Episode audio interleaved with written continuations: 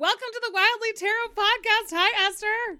Hi, Holly. We're here. We're back. We're one appendix shorter than we used to be. Oh my gosh.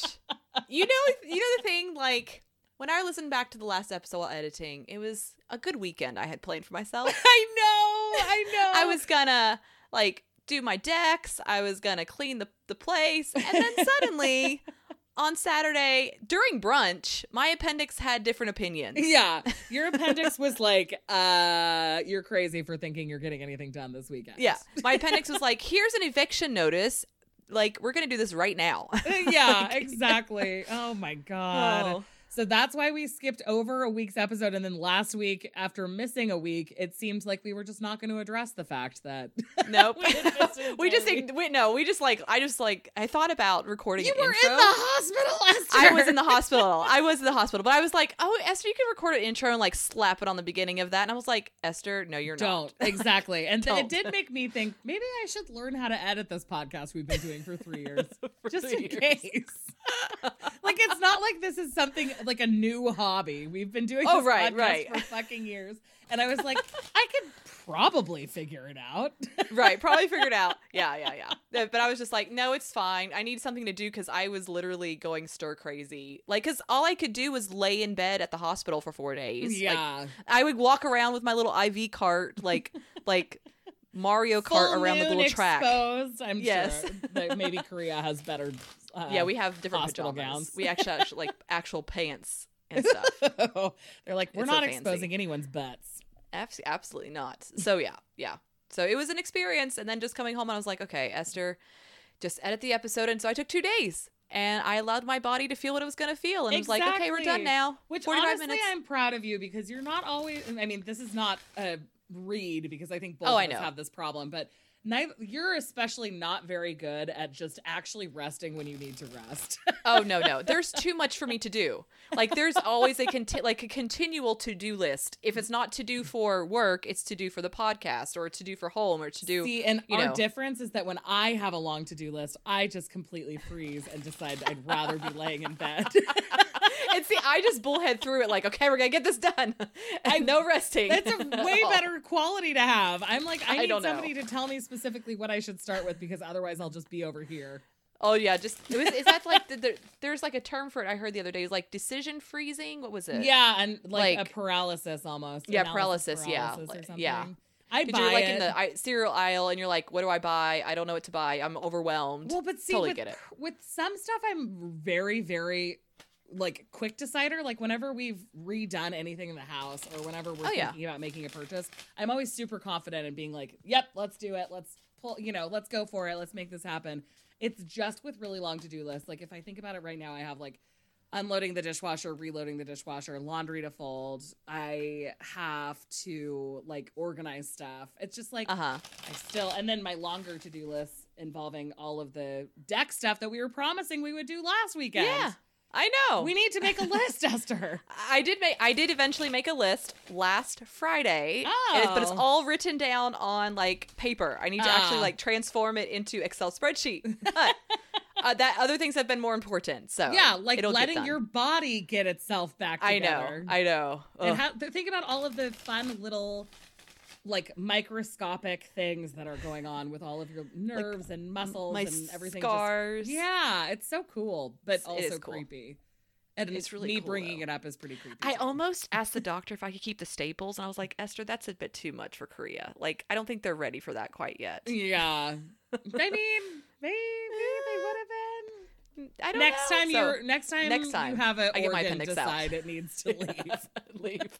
Ask for the staples. next time an organ tries to kill you. It was so funny though because everyone was like, "You got staples?" Like, apparently that was a pretty big deal that I got staples. Really? What do they normally Yeah. do to apparently stitches, like normal stitches, but I was like, "Yeah, I got staples." I, I don't know what's I don't know what's more modern. When I've had a laparoscopic surgery, it was just like glue. Was maybe it was Yeah. stitches. I don't remember having to get anything taken out. Okay. Yeah. Because and I would remember because getting my fingers taken out, my stitches taken out of my finger were like it was such a weird feeling. I hated it.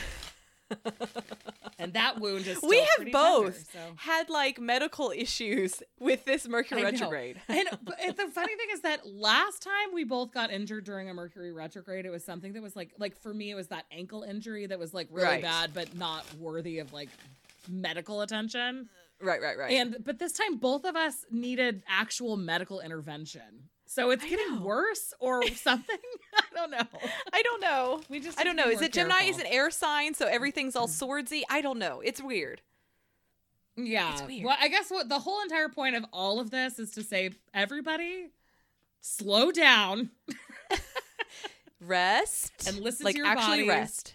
Listen to your body. actually Drink rest. more water. Your to-do list will be there later. That's what I always tell myself when I'm deciding to just lay in bed instead of accomplishing any of my tasks. But especially if you're going anywhere or doing anything, just be careful. If you're just existing on this plane, yeah, exactly. If you're still tragically saddled with your corporeal form, we haven't gotten that's the chance That's like to the worst part of all this. Like, transcend just, into like, the swirling balls of light we all know we are inside. I love it when you talk about like us being two different species because I don't feel that at all. Like I you feel very feel like you're a homey here. swirling ball of light. No, absolutely not. I Oh, am very homey okay. here. so I love it when you talk about and I'm about with the one with all of the earth signs, and yet I, I still know, feel like. and yet you still feel. I mean, maybe what that's why that I have to make my surroundings so beautiful and lush to give me a little bit more Yeah. of like a reason for my staying here like my and not swirling ball of going- light to stay not just going like astral projecting all the time yeah, exactly. Maybe. I don't know. It's something to think about.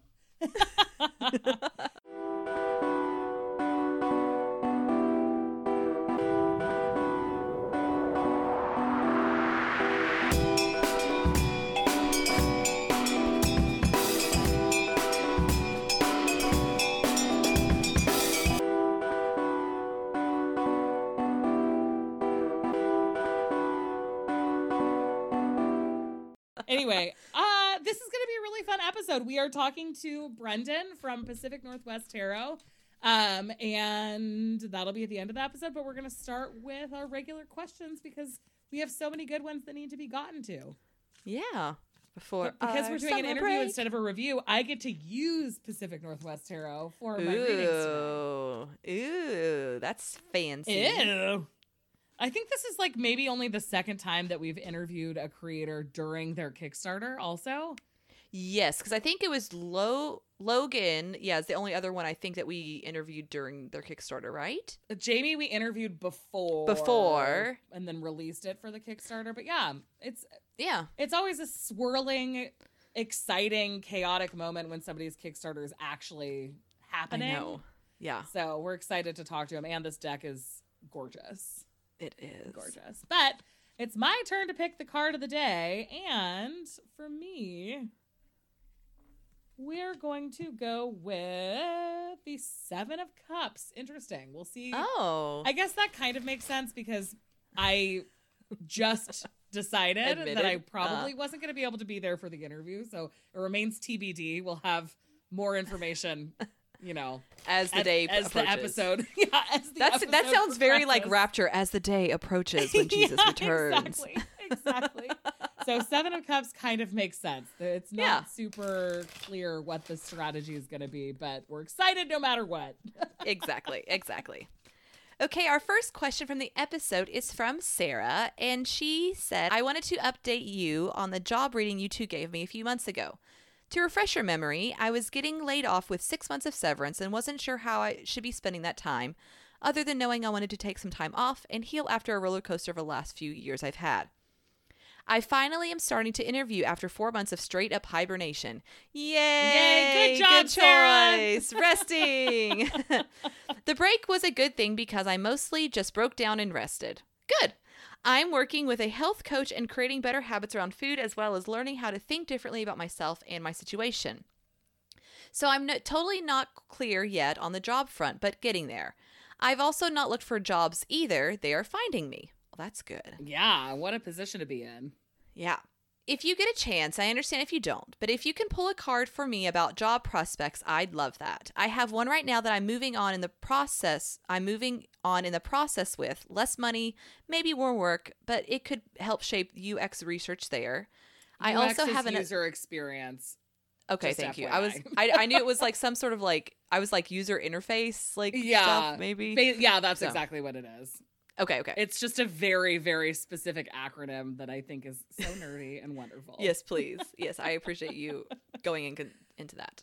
I also have another company that keeps contacting me that has a position that would pay a lot more but might not keep my interest. No job offers yet, just something else certainly could be out there.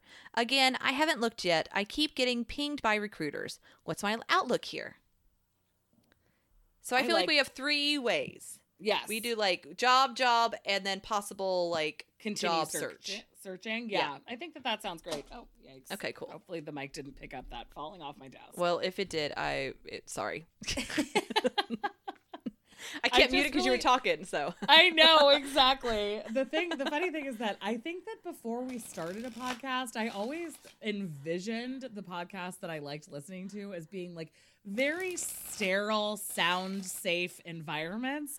And Uh-huh. now knowing podcasters and being a podcaster, I'm like, oh, all of us are just like sitting at messy desks. oh yeah, totally. I was watching I was watching a YouTube video the other day um, from a lawyer who was reacting to something, and she has a new English bulldog puppy, and the puppy was snoring, and you could hear it. I was she's like, I'm so sorry if my puppy snores. I'm like, no, give it to me more. Just Never let the dog snore for an apologize. hour. exactly. Yeah, exactly. Especially a puppy bulldog. I know. He was so. You could just hear like the. I was like, oh my god, my heart. I'm sure not everyone loves that, but I'm obsessed. yeah, I know. I'm sure there are people who have like sensitivities that are that just like cringed at my dog snoring. yeah, exactly. So I We're gonna- apologize. I, thankfully, people usually don't leave reviews about how our voices are so obnoxious because we're not that big of a podcast. If you Yeah, think that, please don't tell us. Don't don't tell us. Hear it.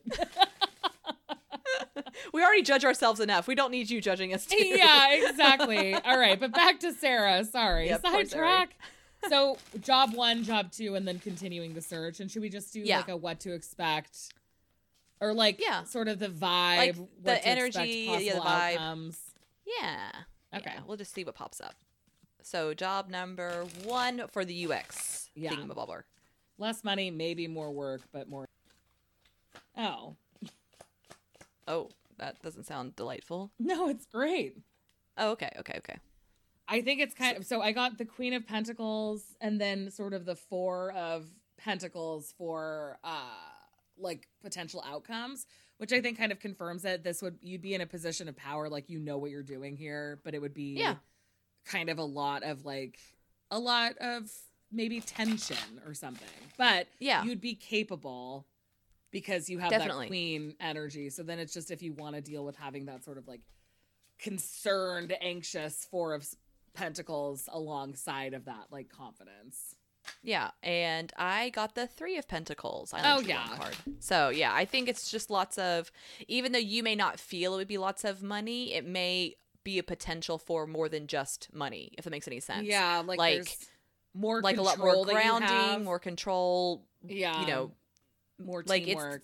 Yeah, it's more teamwork stuff that you'd be involved with. Probably like a team leader. It seems like. yeah, with So more responsibility, sure. and maybe that's where like the nervousness comes from is the responsibility on you. Yeah. And the reason that I'm feeling nervousness for the Four of Pentacles is just like when you're going into a new job as the Queen of Pentacles, envisioning the Queen of Pentacles clinging all of those four pentacles against them, the way that the Four of Pentacles is sort of depicted in Rider Waite Smith is like, Yeah. is that a, a confident vibe or is that an anxious vibe? And to me, that seems like an anxious vibe because Right. ideally, a Queen of Pentacles would not be feeling like they need to hold things to themselves in that same Right. way. But paired Right. with the three, it kind of feels like there's an element of yeah like what esther was saying like a team leader role which then comes with it some additional stressors or some additional Mhm. anxiety that like things might go wrong so it's not bad it's just kind of a little Yeah. bit more anxious it's it seems like you it would you would go in with one expectation and find out uh, things are a little bit different than what you expected. yeah yeah Sort But of it would like be a team anxiety. that you could lead which is Yeah. good. which is good. which is, or at least for us, we'd like it. But Yeah. also, we're nobody's surprised by that. Yeah, exactly. I mean, we, we like the pentacles, so if you don't like pentacles, sorry. yeah. All right. So, job two Job more two. pay, but might not be as interesting. Okay. Job number two. Oh, God. No, don't do that one. Oh, okay. I'm not even draw cards then. So No, I got the Nine of Wands and the Tower. So, I just feel Oh. like that would be a really stressful situation. It would, you'd be able to kind of like show some resiliency, but it would really tear down everything you know about yourself, which seems stressful. Maybe you could pull for like a possible outcome in that job because these are like Okay, such a gut negative reaction, but maybe there could be something good that comes from it. Uh, okay, let's see. Outcome for Sarah. Two, three, four, five, six, seven, and oh, the nine of swords. So Yeah. we're putting all these back in. Yeah, Yep, I nope. think that probably that second job is not the one you should pursue. we're just gonna put that one to the side. yeah, exactly. So then continuing to search. And then if this seems more positive, we can come up with search strategies. Yeah, totally. Continuing to search. Should well, not should, but what does it look like if Sarah continues the search?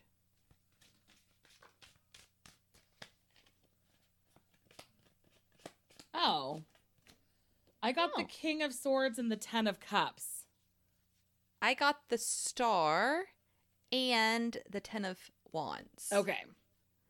Yeah, I think that that makes a lot of sense because it's kind of like neither of these options seem super, super perfect. So, with the continuing to search, you have the ability to be a little bit more discerning and like mm-hmm. critical thinking about what you actually want to do, which is in some ways more exhausting with that 10 of wands, but in Yeah. other ways more hopeful with the star and also more fulfilling with the 10 of cups. Yes. Like Yeah. you maybe need to th- think more critically about what you actually want to be doing, and that Mhm. brings you to continuing your job search sort of proactively rather than reactively. Yeah, I see it as like the search itself for what you're wanting may be strenuous, Yeah, but there's something like critical, like doing that critical thinking, knowing what you want, being clear and concise with what you want will bring you that Ten of Cups and Star yeah, energy. I love the Ten of Cups and the Star paired It's with so something like the Ten of Wands because it's like saying this will be effort, but it will be so worth it. yeah, yeah, And especially Exactly. with something like a king where it's so proactive and so knowledgeable and strong. It's like if you do Mhm. the job search on your own, there's so much more room for a really beautiful outcome than just like Yeah. taking something that's falling into your lap. yeah. And in comparison, it looks like the other two jobs would be settling. If that makes any sense. Yeah. Like this seems more fulfilling and more what you want out of life where you are right now. If that Yeah. makes any sense. So, So should we pull cards for how to begin that job search process? yeah, how to find this job. Or an This area to star. think about to help, like put you in the right direction? Yeah, yeah. What direction to go in to find Yeah. this job?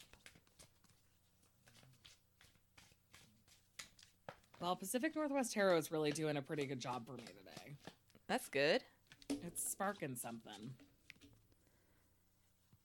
That's good. Uh, Although I am also not stopping shuffling, which is Oh, I was like, you're shuffling like Esther's shuffling. uh, yeah. All right, what did you get? I got the King of Cups and the Six of Wands. So, Okay. like, go with your strength. Like, lead with your strengths. Yeah, Like, don't be ashamed of them, and you know, because that's where you're finding fulfillment and joy and yeah. going forward. And I got the strength card, Okay. so that fits. And then also the six of swords, which I kind of think might be indicating that it could be valuable to sort of open yourself up to moving.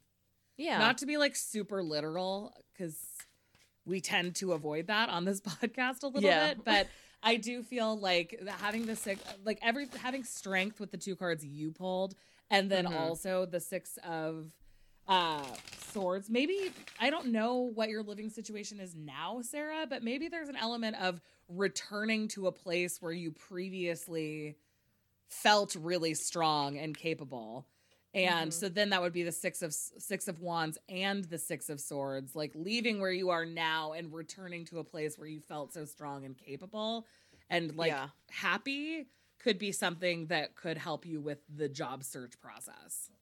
Yeah. Yeah. That's I like that. exciting.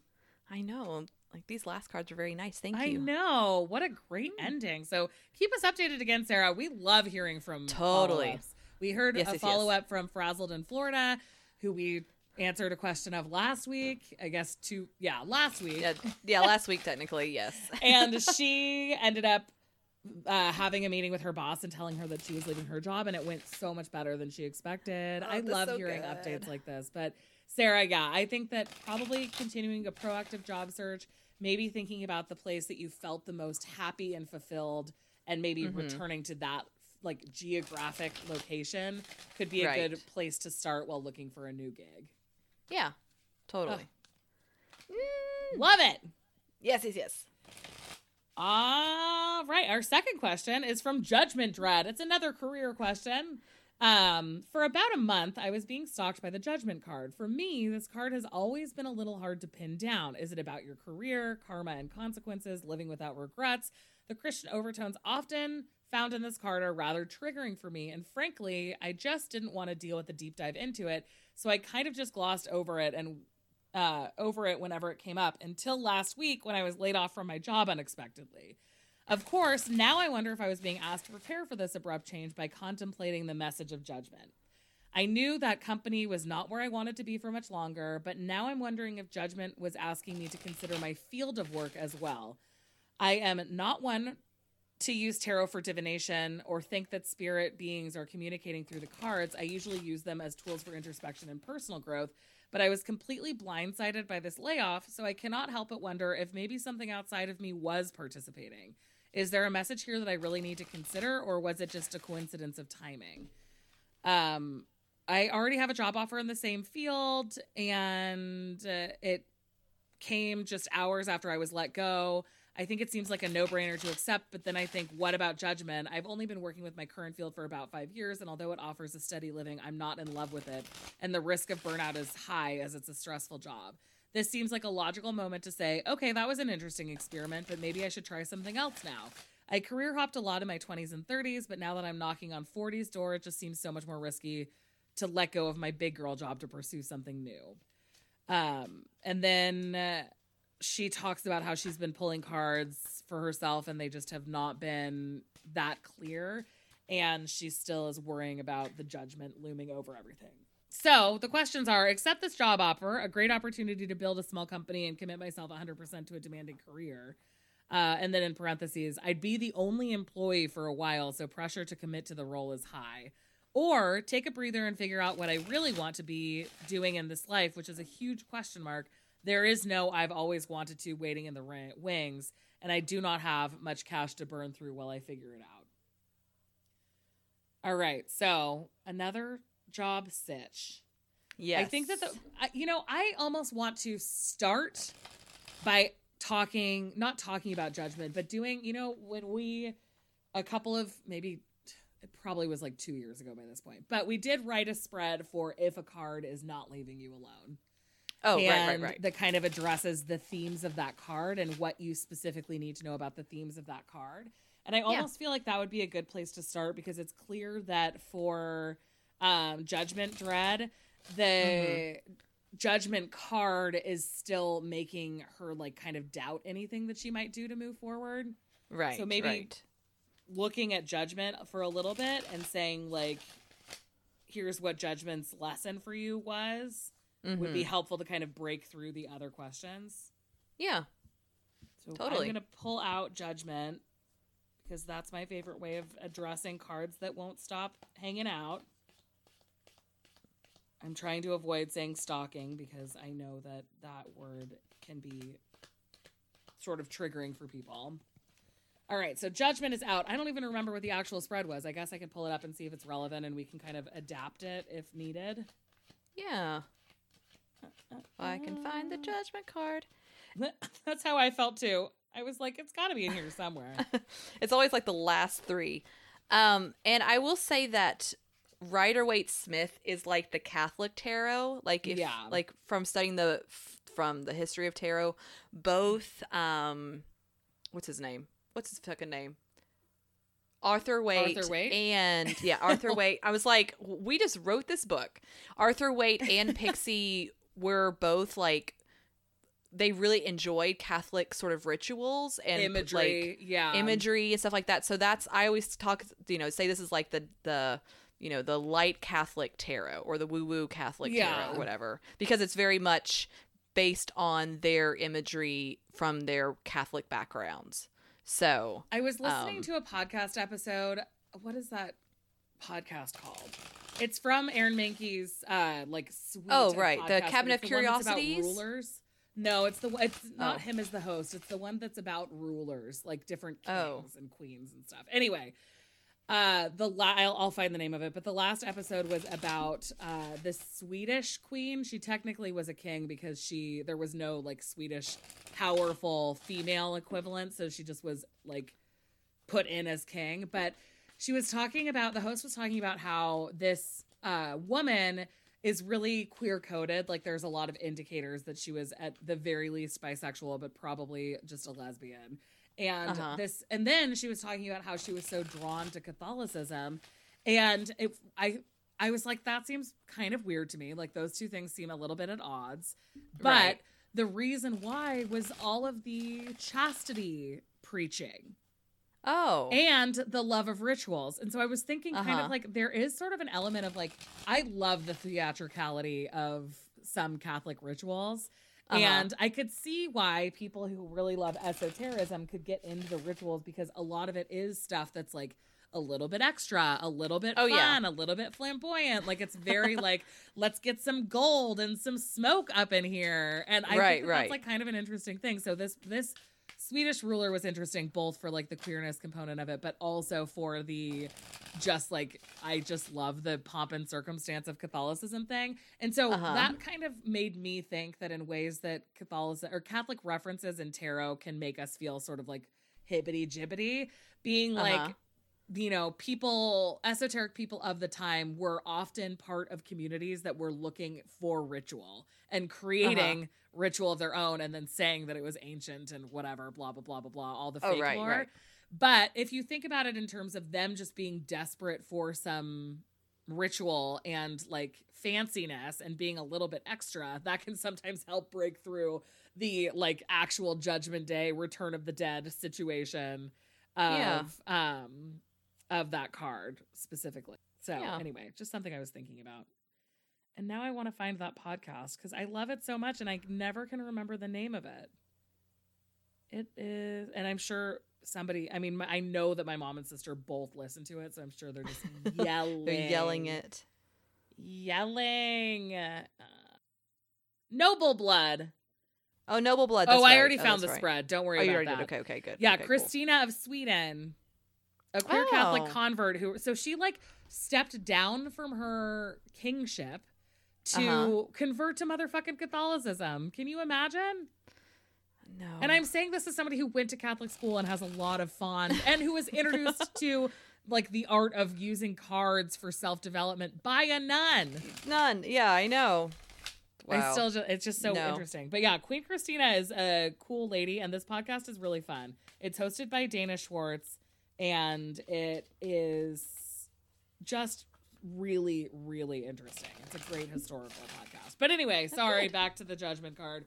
Okay, so the spread itself is Position one, where is this energy leading me? Position two, what's standing in my way? And position three, how can I get started on the right path? I think those are all pretty good and relevant for their question. Yeah, and so I guess we don't totally know that Judgment Dread is still getting the Judgment card, but I think that maybe like putting all of those questions in the past tense Uh-huh. would make it a helpful reading still. Yeah, I think could so. Well, especially because it was a very significant point in Yeah. their life, and so even if they are or are not drawing it, I think just finding out what it means for for this time in their life. at yeah, this to- especially when you're like go- embarking on a job search. Exactly. Uh, okay, so question one then. Where was this energy leading her? Okay. What did you get? I got the King of Cups and the Four of Wands. Okay, and I got the Eight of Pentacles, King of Cups, and Four of Wands. I think finding a job that's more fulfilling. Yeah, Like, yeah. if you knew that you didn't like that job, it's saying like the judgment feeling was like you can find something that you can work hard at, but also that you feel better about.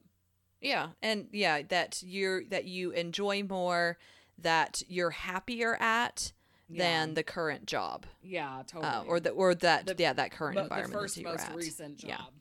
Yeah. All right. So, what is standing in, or what was standing in her way of accepting that energy? Probably just the job itself, right? Yeah, probably. Let's see what comes up. We'll see what the tarot says. you like that I got spooky? I did. I don't know why. I was like, "Are Like, I you mocking us? Are you, we have a tarot podcast I know. And I you're mocking, mocking us? Like I don't use cards every single day of my life and have I for know. years. I'm like. I think it's just saying, let's see what the tarot says. That Yes, got to me definitely. For a minute. what was the second position? Because I lost after you said the tarot. Uh, what was standing in her way of kind of like That's right, learning the judgment lesson? And I got death. Okay.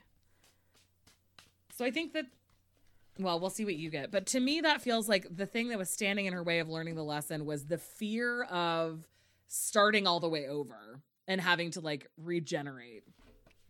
And I got the devil, so that if you kind of let go of these shackles, that you're free, but free in a negative way, if it makes any sense. Like you're you have no more stability left.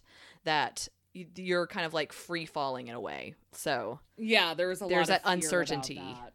yeah, Uh, okay, so then how can she get started down the right path to really like live out sort of the judgment? I think it's going to be change related. Because I'm really getting the feeling from the judgment that it is offering her the opportunity to not be. that's what I got from the the very field. beginning. Yeah. was because judgment for me is always that calling to do like your life's purpose, and that sh- this previous job wasn't her life purpose. That yeah. you know was fulfilling for her. So Right. So what did you so for for me getting started on this next path is the hermit. So Okay. ta- taking that time. And I got the Ten of Wands, and then the Ace of Wands just like exploded from me. So I think that it is Okay. kind of saying like, like maybe this will be the next question that we ask because I know that she doesn't. That Judgment Dread said that she didn't have the cash to just be like sitting around, but I do think that Right. there's an element of the Ten of Wands and the Hermit that maybe isn't saying like don't do anything, just turn fully inwards, but maybe like uh-huh. Like try to do that alongside something else where you're really able to put in the burden and the like the strength that you need to put into to actually figuring out your internal wants and desires and Mhm. what new things you can be doing with that ace of wands it's like there are new, there's a new way of doing things that you can come to if you let yourself turn inward and do that difficult work and i think also Yeah. like it's kind of interesting because you know judgment dread says that they that she just uses tarot for like personal development and that there isn't a lot of sort of outside woo woo stuff that she Mhm. allows into her practice but the fact that you kept getting judgment and eventually were like i think that i need to rethink this career path is your intuition telling you that Yeah. so totally. Yeah. like i don't know if judgment was necessarily warning you that you were about to be fired but it was preparing you to start thinking about things that you would enjoy doing more so you didn't feel Right. so stuck in the current role Well, and sometimes when we're in our current roles, we're just focused on doing our work, doing our, like Holly and I discussed, our to do list, and we don't sit and consider what we really would want. Yeah. So I think that's what this is kind of asking you. Like, despite, you know, work being difficult and being hard, you know, kind of you can do that at the same time, but also like just sit and consider what your kind of heart's desire is in this. Like Yeah. what would be your four of wands sort of job position or you know something like that that true sense of happiness and joy like was there Yeah. a job in your university days that gave you that sense of completion you know so i think that's kind of what that hermit is here saying like you know start going inward maybe not like take two months off work but being intentional with that time to sit down and just start thinking and as you plotting and can yeah yeah yeah So maybe we should pull a card for that job that it would she'd be the only employee because I feel like it's tempting to say, well, because also that she'd be the only employee. Maybe that's where Oh. the hermit is kind.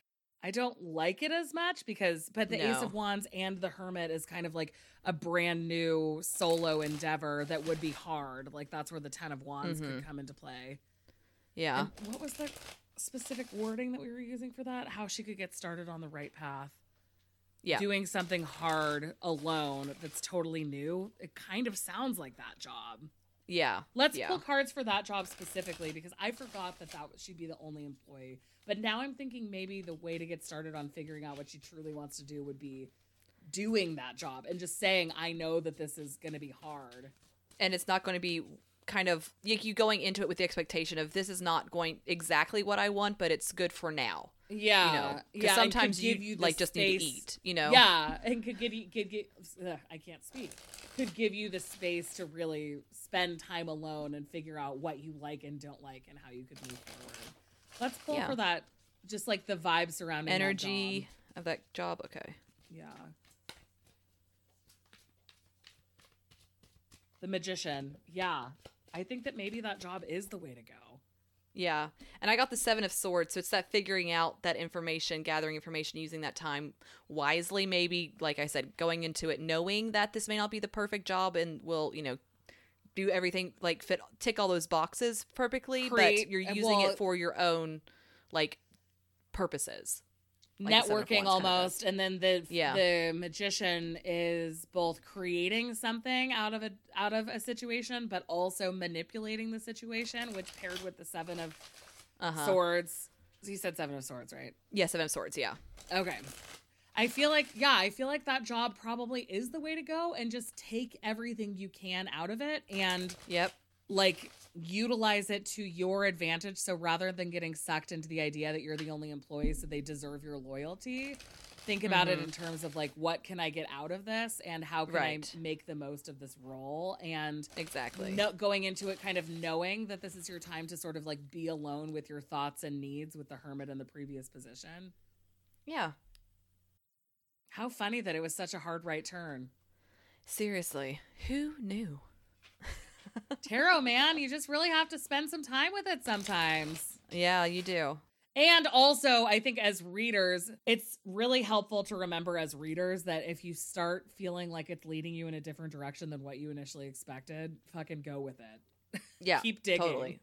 Yeah. Keep keep chiseling at that wall. All right, Judgment Dread. It sounds like that job is going to be the way to go. Yeah. As always, keep us updated and thanks for trusting us with your judgment um caper. There we go. Concerns. Yes, yes, yes, yes. Such it's just such a hard card for people to deal with, but Yeah. It is. there we go. But I think All right, like, but now um, it's time for Patreon shoutouts. Oh no, go ahead. Oh, oh, that's okay. I was just to say, I think from um, Pocket of Peers Tarot, it's our friend Logan, and that card has been renamed the Awakening.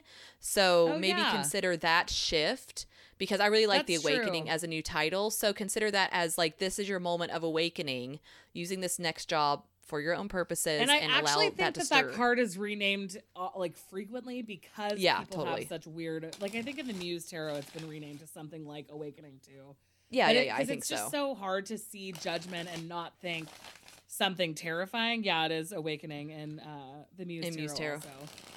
Uh, so I I just feel like yeah, thinking about it in terms of awakening, it was your you were being asked to really think about what you actually wanted. And mm-hmm. now it's sort of leading you into a place of like this hard work but solitude can allow you to create what you want out of this job. And then you can Yeah. continue to sort of move forward rather than feeling like stuck in indecision. Totally, totally. good luck judgment dread and Yes, tot- now it's time for some Patreon shout outs. All right, lovely Patreon supporters. Our Patreon is still bumping with the charmed episodes. There's lots of fun stuff going on there. And also, we just really majorly appreciate your support. It makes it a lot easier to cover different bills. And like we said in the last episode, our uh, $15 a month level gets a gift once a year. And that gift is going out in August or September. August, I believe, because if they if they support for June, July, August, Yes, then they, get get the box. Exactly. So, if you would like our box this year, which is a surprise, but it is very cool, then you can still have time to back us in June, have back us in July, and back us in August. And for everyone who had previously backed for three months during the last calendar year, but did not receive a box, you will be receiving a box in this shipment. I emailed all of you that I could find in our spreadsheet. So hopefully Yeah. everyone got that. But if you supported us at $15 a month for three months between last August and now, even if you're not currently a supporter, hit us up. Make sure that Yep. we're, you're on our list. And then if anyone else wants to do it, you can too. But even at the $5 Yep. level, tons of fun content. And it's also just a way of showing us that you like us. How sad Yes, and yeah. do I sound when I say that? and I it, love apologize. you. Yeah, you, we love you, but I apologize. I'm a week behind because of the surgery, so Yeah. there will be content uploaded very, very soon. Just the busyness of returning back to work has Yes. hit me like a freight train. So And also, as we get closer to the book release, we're going to start sharing stuff that we couldn't include in the book on Patreon. The reasons we couldn't include them almost always were about art rights. yes, yes. Oh my gosh, that was yes, so that yes. was the most wild part about writing our book was just how little control it felt like we had. uh huh. I mean, just Because we would like write like literally we'd write the whole thing and then be like we don't have the rights for it and we have to like delete it. Yeah, So and it wasn't like cry- we still got the book that we wanted out of it, but there were some really cool Yeah. chapters or really cool decks that we didn't get to talk about as much as we would have liked. So we're gonna pop that content into a PDF with no images Yep. on it, and you can just Google alongside us as our Patreon supporters. exactly. But we do have new Patreon supporters this week, and I will start with Michaela. Michaela? I think maybe Michaela. Michaela. Okay. Your card is the Three of Swords. Best of wishes, honoring your sadness, Michaela. Okay, so I'm drawing a card for Jackie. One, two, three, four, five, six, seven. Two, three, four, five, six, seven. And Jackie, your card is the Four of Swords. Oh, look at us doing a Three of Swords and a Four of Swords. I know. So rest. Engage in that resting, Jackie. Engage in that rest. And then Joan, your card is.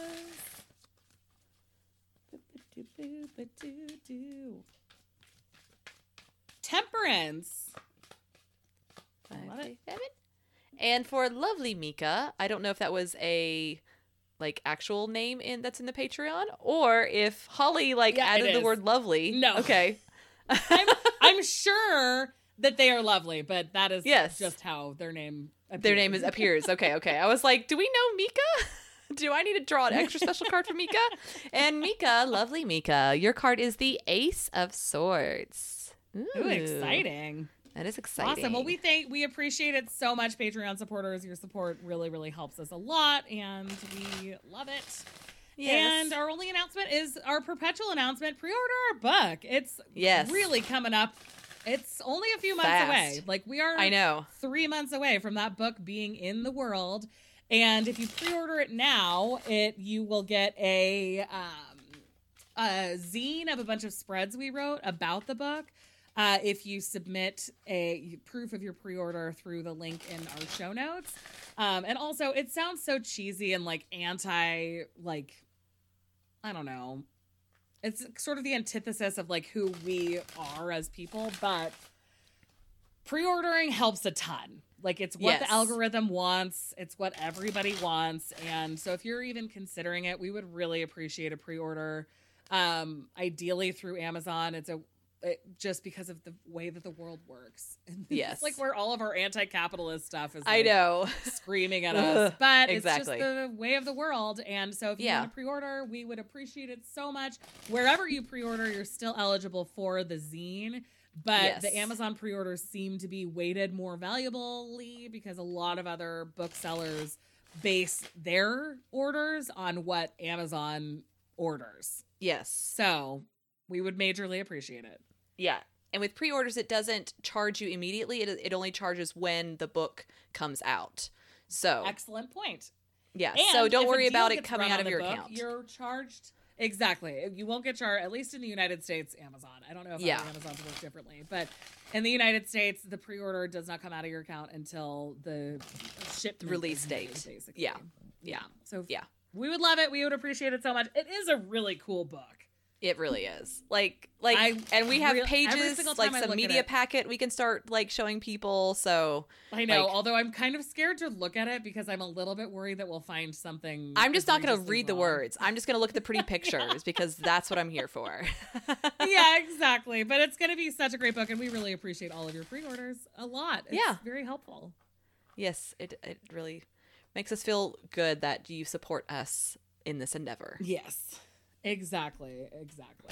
Uh, all right, cool. So this week we are talking about slash to the creator of Pacific Northwest Tarot. Woo! Woohoo! So, Brendan is a designer and an artist who lives in Portland, Oregon, and got his professional start in animation and graphic design. He started this particular project out of his love for the Pacific Northwest, starting by drawing one native animal or plant each night to deal with all of the emotions of April of 2020. The deck is currently on Kickstarter, where it was fully funded within the first half hour of it being live. Like Yay! it opened at eight, and when I looked at it at eight twenty nine, it was well over fully funded. Yay. Uh, the entire deck is filled with Pacific Northwest animals and plants, some of them being native species, some transplanted species or migratory species that are seen in the area. The cards were selected through a combination of research and intuition, and it follows the traditional Rider Waite Smith structure. Uh, the deck has a 100 page guidebook that identifies the species selected and includes both short interpretations of the cards, but also a little fun write up about the connection between the species selected and the meaning of the card. Yay. Uh, and the deck is completed, so it's just a matter of the Kickstarter being funded, which it already has. And we are so excited to talk to Brendan all about it. I know. That is so exciting. I know. God, and also always back the Kickstarters that are fully created. Oh yeah, yeah, totally. it's such a good call. So, with that being said, with no further ado, here is us chatting with Brendan Marnell, the creator of the Pacific Northwest Tarot.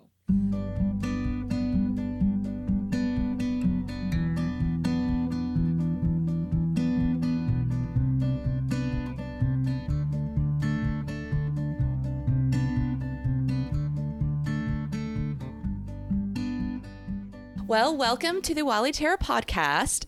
I am introducing myself as Esther, so obviously Holly is not here today t- to talk with Brendan Marnell. Is that how you pronounce your name, first of all? That is how I pronounce my Okay, name. yep. perfect. I'm always terrified I'm pronouncing names incorrectly. So, welcome to Brendan Marnell. He is the creator of Pacific Northwest Tarot, which is a full 70 card tarot deck with each archetype of the tarot represented by a plant or animal that makes its home in the Pacific Northwest.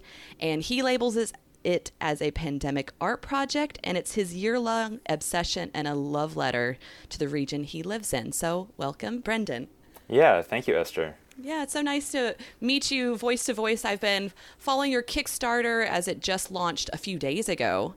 And on Instagram, you've been active and just just pleasantly surprised with how the tarot community has sort of enveloped you. How was that experience, um, just in being impacted by the tarot community like this? Yeah, yeah, absolutely. Because I, um, I, I had taken an intro in in tarot, you know, uh, pr- uh, near, nearly two decades ago. um, Okay. and uh, you know, tried tried to draw my own deck back then. And, you know, engaged with it. Did did a few a few readings, read a couple books, but then tarot was not something that has been in my life for a long time since then. Um, and you know, returned to it really as as an art project at at the start of the pandemic. Um, and just started kind of putting things out there as um, you know, as, as I started to draw cards and was, you know, had no idea that, that tarot has really had a resurgence and that there was a such a strong tarot community yeah. out there.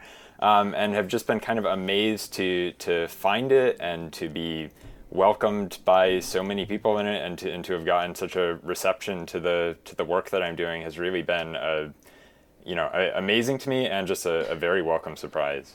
Yeah. And especially, I think you caught it like at a really peak time for animal and flora and fauna sort of tarot decks, if that makes any sense. Because, like, um, just since like 2012, with the, you know, Wild Unknown being like kind of like a first big giant, like, mainstream tarot deck. And then a few years later, obviously we're in 2021 now, and like animal tarot decks are itself making a resurgence on their own and just kind of engaging with your art in the specific region is just so special to me because as someone who's never been to the Pacific Northwest and someone who only kind of generally knows about this area from just friends who live there it's really um, a interesting experience.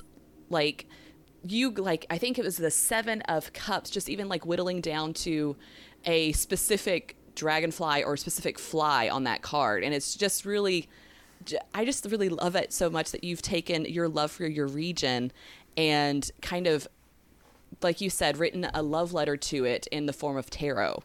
So i just think that's so cool. So kind of tell like 20 years ago you sort of like engaged with tarot for the first time how did that sort of transform into this art project because that just sounds yeah. really neat yeah yeah um, I mean, to to a certain extent, I, I, I don't know what prompted me to, to pick it back up, but you know, I always had this idea in my head that I that I wanted to draw a tarot deck, and mm-hmm. tried to way way back when, and you know, it's it, it's a massive project, right? So I, I think I right. got maybe 15 cards into it and got consumed with with other projects and wasn't happy where it was going and and maybe didn't have a strong enough concept and you know I, I set it aside and, and worked on other things um, but at the at the start of the pandemic like like literally just a, a week or two into it I was um, you know, lockdown was was happening, and um, uh, I'm I'm fortunate enough that that I have a job where I'm able to work from home. Um, but yeah. it just meant that I was just spending like literally every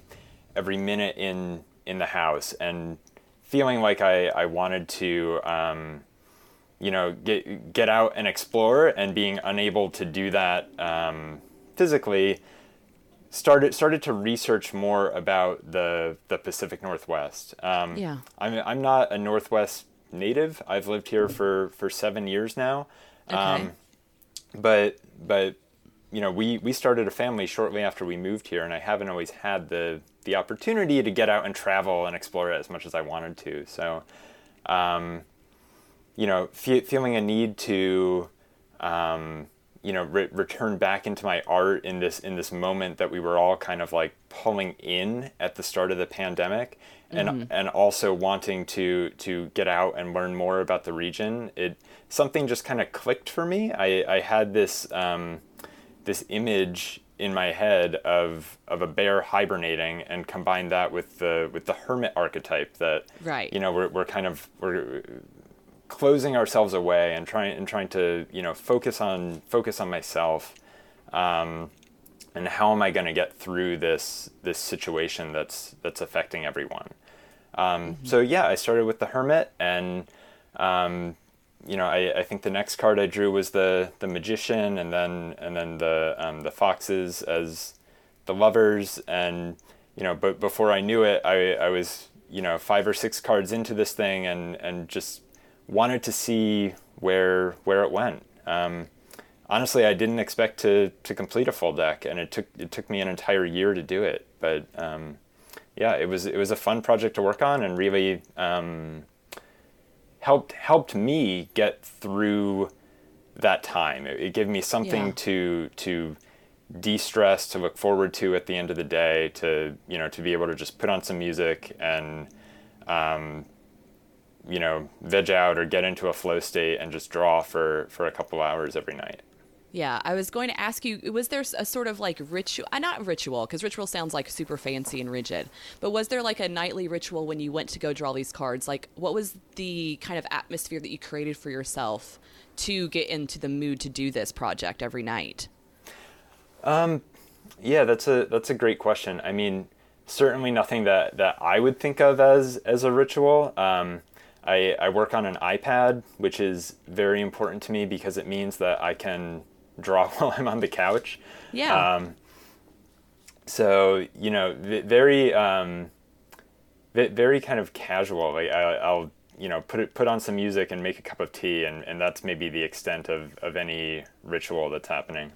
Okay, okay. I wasn't sure if you know just set the, setting the mood to me just sounds like that's part of the fun of engaging in whatever art you're doing is like setting that moment for you to be present and for you to do what kind of like you said de-stressing that process allowing that pandemic stress to kind of flow through your arm and into your artwork to create something just like magical and so beautiful. Yeah yeah i think um since since becoming a parent those those moments that i can spend focused on myself are so rare mm-hmm. that it's um you know how however i can make that happen um, is is what i'm going to do so um, yeah, the, I, I, think the uh, being able to dive into it quickly and jump mm-hmm. out of mm-hmm. it quickly uh, was kind of crucial to making it happen at all. And as this started kind of seemed like it started from what I was reading as a sort of like art project where you were okay, let me just draw the flora and fauna of Pacific Northwest. What was that like moment that you knew it was going to be a deck or did you kind of go into it immediately thinking, oh, I'm going to do a tarot deck, if it makes any sense. Yeah, I mean, it, from the. Um, it, it had been about a year since I had done any art. Um, mm-hmm. And I, w- I was just trying to like ease myself back into it. And I, I enjoy drawing animals. I, I just find it find it fun, find it relaxing. Um, and had drawn had drawn a, a few um, and, and, was kind of exploring a new style um, when I had that idea of the of the hermit um, of the black bear as the as the hermit, and I think from there that that was kind of the that was the moment where I was like, okay, this is interesting. I'd mm-hmm. I'd like to do a few more of these. Um, so and then it really just continued from there. So that that was um, probably, you know, the the last week of March, 2020. Right. Oh, wow. Um, yeah and then you know just kind of continued straight through that it's it's really been the only artistic endeavor I've I've taken on since then oh okay and what was it like kind of matching the the natural aspects of the Pacific Northwest to tarot archetypes. Um, was that kind of difficult for you? What what cards kind of came easier than others I guess? Yeah yeah that's a great question because th- there were definitely some where um, you know, I, I had a, a clear picture in my head of, of what I wanted it to be. Um, so, you know, like the, um, the honeybee as the, as the mm-hmm. hierophant with that kind of structure of the, of the honeycomb, um, around her mm-hmm. or, um, you know what's a what's another good one like the the crow as the magician i i, yeah. I don't know exactly where that image came to my head, but it just it just felt it just felt right, and so I and so I did it. But there were others where, um, you know, I, I really kind of agonized over over what that um, what that card would be or who would who would represent that card. Um, mm-hmm. Like the mole as the um, the two of swords. Um, which I, I, think is ironic given that it's a card about making a decision. And it took me months to figure out who who my two of swords was going to be. Oh um, no. And it's such a cute little mole too. Like i love his little face. Oh my goodness. Yeah.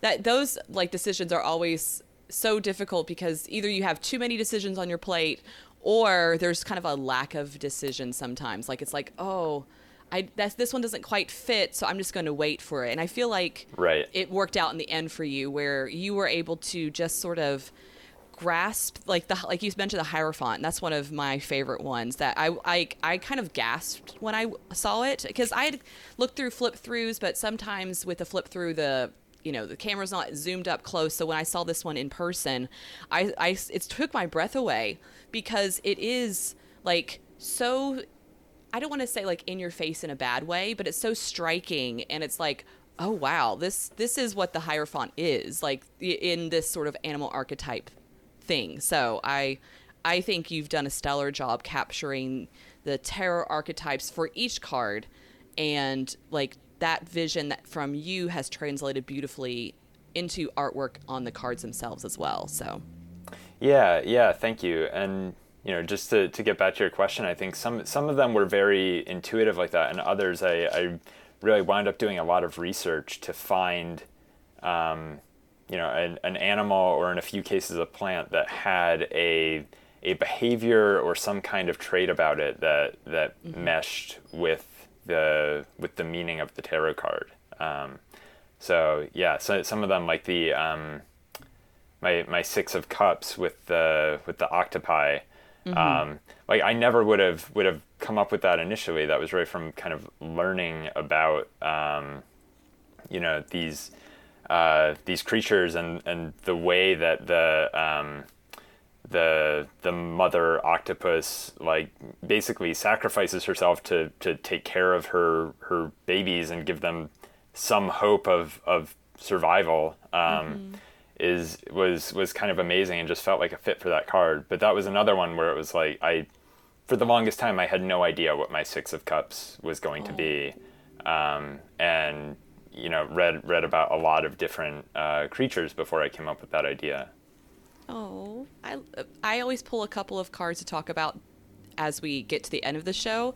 And the Six of Cups is one of mine, so I'm going to put it back in my deck since we talked about it already. But I love that so much. We can talk about it more. Oh, we'll oh, talk about. We can yeah, talk about it more. a, a little. One. Yeah, because it's really good. I did want to ask, as I I don't know if you can tell by my accent that slips out sometimes. I'm from the southeast of the U.S., so I don't know about anything as far as nature goes with the Pacific Northwest. Can you, as you know, we have like a worldwide listeners, can you sort of like summarize what we could find in the Pacific Northwest as far as nature goes and like the different t- types types of nature you could run into in that general area? Yeah, absolutely. I think that's one of the things that makes the Pacific Northwest so unique is that there are so many um, different uh, bioregions with, within the within the Northwest. So mm-hmm. um, probably the, the best known one is uh, the forests here, which which are actually a rainforest. It's a it's a okay. temperate rainforest. Um, so you know, there's the um, the the redwood trees, the the tallest trees in the world, um, mm-hmm. and the and the old growth forests around them. Um, so um, but but you know the Northwest also has deserts and um, grasslands and scrublands and a massive coastline and the Pacific Ocean. Um, mm-hmm. So it's really all of all of these different things in such close proximity to each other, and you know, in interacting with each other, um, that I that I think makes it really unique. Totally, totally. And I kind of had a thought come to mind as you were talking because it, you've already mentioned your family and how like sort of integrated you are with them and you know it being convenient with your iPad because you can engage with them at sort of at their beck and call. Were there any kind of Easter eggs in the cards that had to do with your family or anything like that? Or maybe just Easter eggs in general about your life that you've kind of placed in the cards?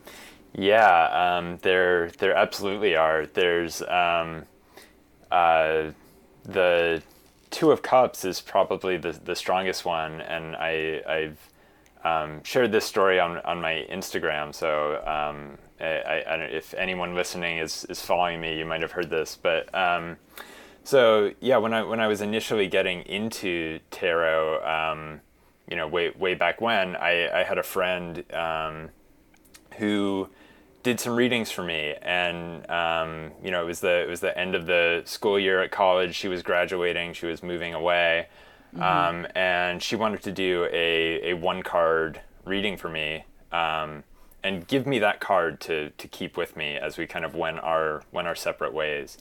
Um, and the card that um, that she drew for me was the Two of Cups, okay. which you know it's it's like kind of, it was kind of like the the perfect card to to summarize our our relationship um, up to that point. We we had just become extremely close friends over over the year.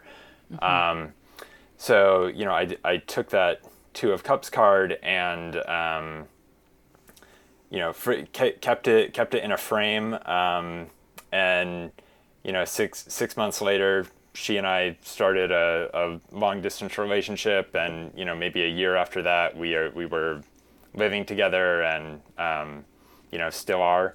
Um, mm-hmm.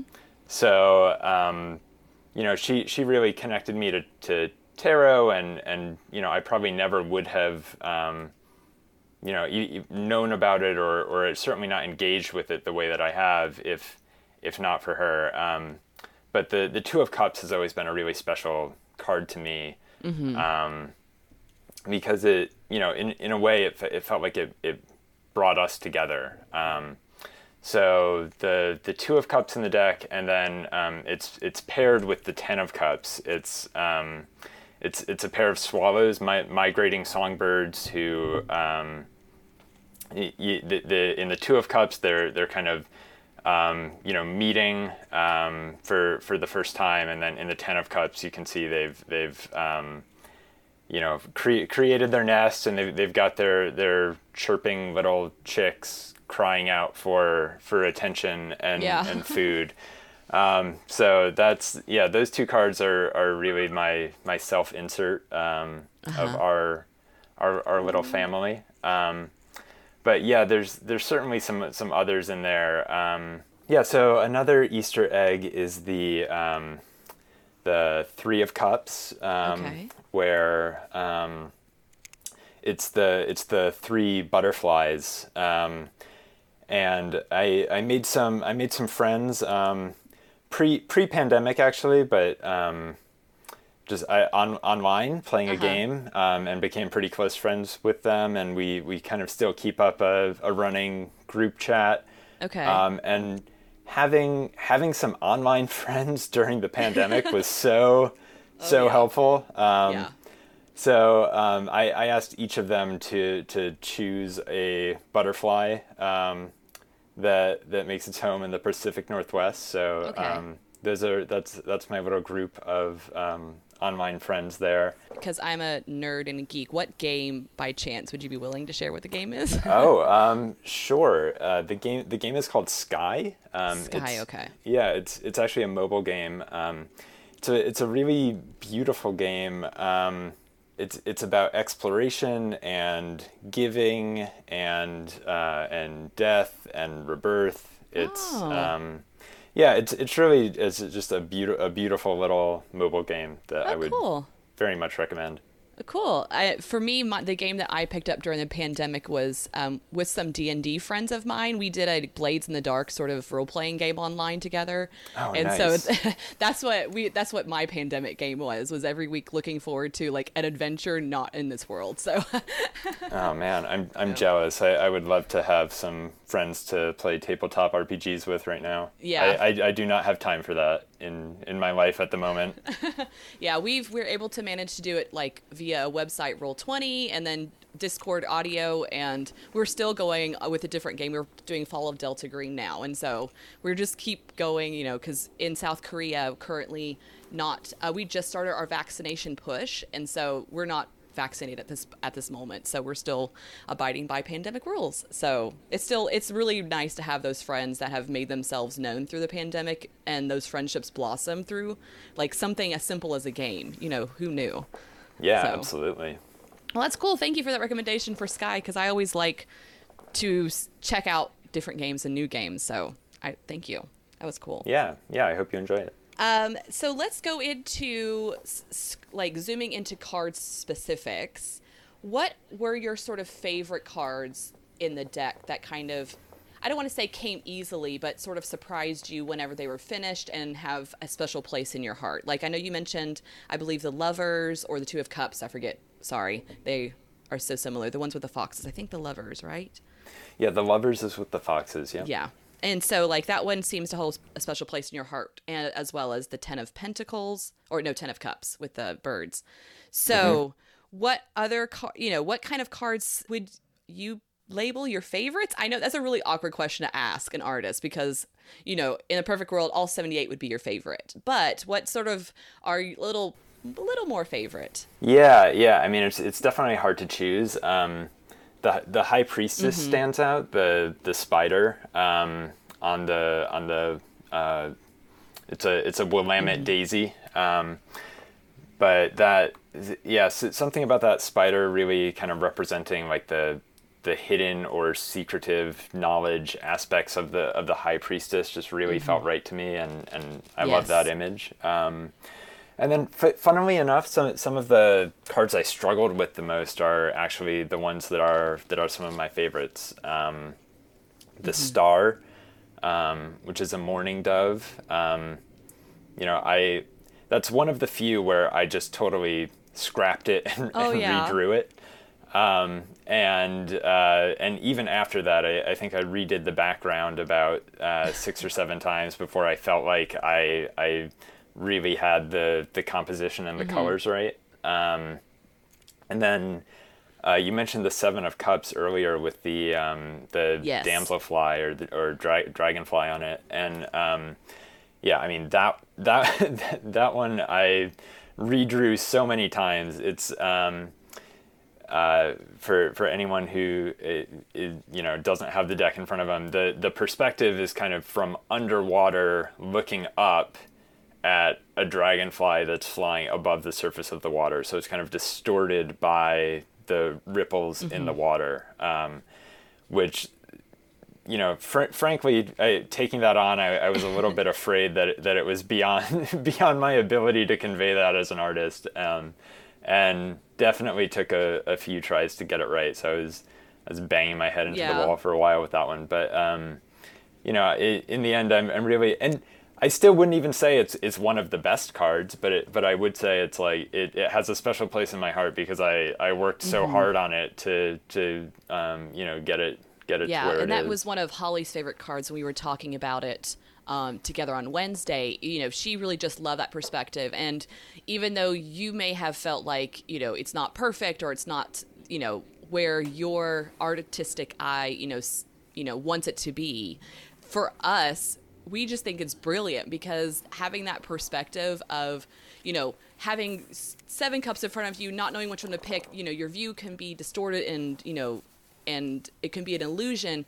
You know, putting that perspective underwater is genius. So, you know, we adore it. And I think it's one of the, you know, one of my surprise favorite cards because the seven of cups can kind of get repetitive and daunting in some decks but this was like oh this is genius like so thank you for engaging with that hardship and for pressing on despite you know feeling like you know at times it was not worth it but it definitely was for the end result most certainly so Yeah, yeah, thank you. And yeah, and I I def- definitely felt like it was one of my stronger Yeah. concepts. Uh, just just challenging to pull off from an artistic. Well, point I think you achieved it. So well done.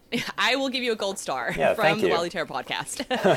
um, and kind of like on that similar line, the hardest cards. So you've sort of talked about the Seven of Cups, of course, being like artistically difficult. And what kind of were harder cards to sort of match with archetypes? Like with you mentioned the Two of Swords with the mole. Were there any other cards that were sort of a puzzle to kind of engage with in the process? Uh, that's a good question. Um, yeah, I'm I'm not I'm not sure if, if it was a, a puzzle per se, but one of the ones that I found really challenging was the, the Okay. tower. Um, just because it the of, of the the content of it. Um, so the the tower it's it's basically depicting a, a forest fire with a um, you know a, a redwood in the foreground as the tower and kind of this question of is it going to burn down? Is it going to survive the fire? But um, you know with the northwest having been hit by such hard wildfires over the last few years um, you know, like the the concept came easily enough to me, but what I didn't expect was that I would actually get emotional about it as I was drawing it, and and really kind of feeling that um, that loss of the you know the the habitat being hit by by so much destruction. Um, so that that was a challenging card for me. looking at the tower card, it's one of the ones I've again pulled out to kind of talk about and engage with more because it is so striking. And as someone who, like, I feel almost personally affected by wildfires. Like at times, like when I see the destruction in Australia, in the Pacific Northwest, these you know old ancient sort of trees in the forest and what it kind of does to the habitats there. Like it almost it does hurt me. Like i i like physically have cried and we wept before because of the destruction that happens. And so for you to convey that artistically in this card and i think if for me at least that emotion definitely comes through. And so thank you for engaging with that and pressing on to you know sort of allowing your emotional side to come through it for this card because it does beautifully kind of imply, you know, is it going to be destroyed completely by these fires? And their sense of renewal and, uh, you know, aspect like after the fires itself. So I think it comes across beautifully and it's a very powerful tower card. So yeah, thank you. I really, I really enjoyed it. And what kind of card kind of changed the most over time? Like you had a initial concept at first and then it was scrapped it and you know or you know artistically it changed or archetypally it changed. What kind of card was the changing card in this deck? Hmm.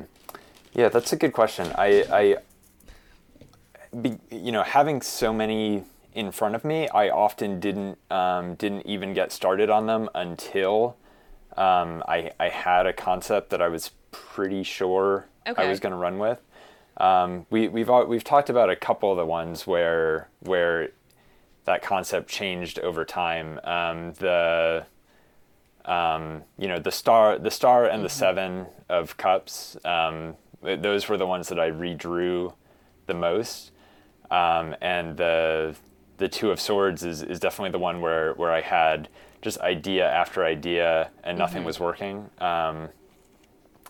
Um, the Devil okay. is another one where um, the idea for it changed. Um, you know, I, I was initially thinking some of the more maybe typical devil imagery. Um, it, it, sketched sketched some snakes. Um, you know, thought about thought about goats. Uh-huh. We have we have lots of neighborhood goats here right. in Portland. goats um, are evil. I will give you that. They are pretty evil. there's yeah, they're certainly yeah. mischievous. Um, uh, but you know, it didn't it didn't feel right. It felt it felt a little like it had just been been done before. Um, so yeah, it, it, was actually my, my wife who suggested finding an invasive species for, mm-hmm. for the devil. So, um, so that that's where these beetles came from, who are you know devouring this hops plant.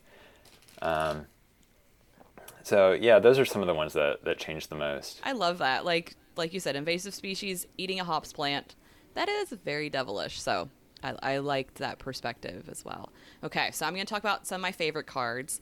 I did stalk your Instagram a bit, and I would like to talk to you about how offensive you were with the crab from the Four of Cups. Now, don't be scared because this crab is me. Like I am underwater in this with this crab being all defensive and protective. And when I was I read your pre- like I saw the deck I was like, "Oh, Esther, this is you as this crab."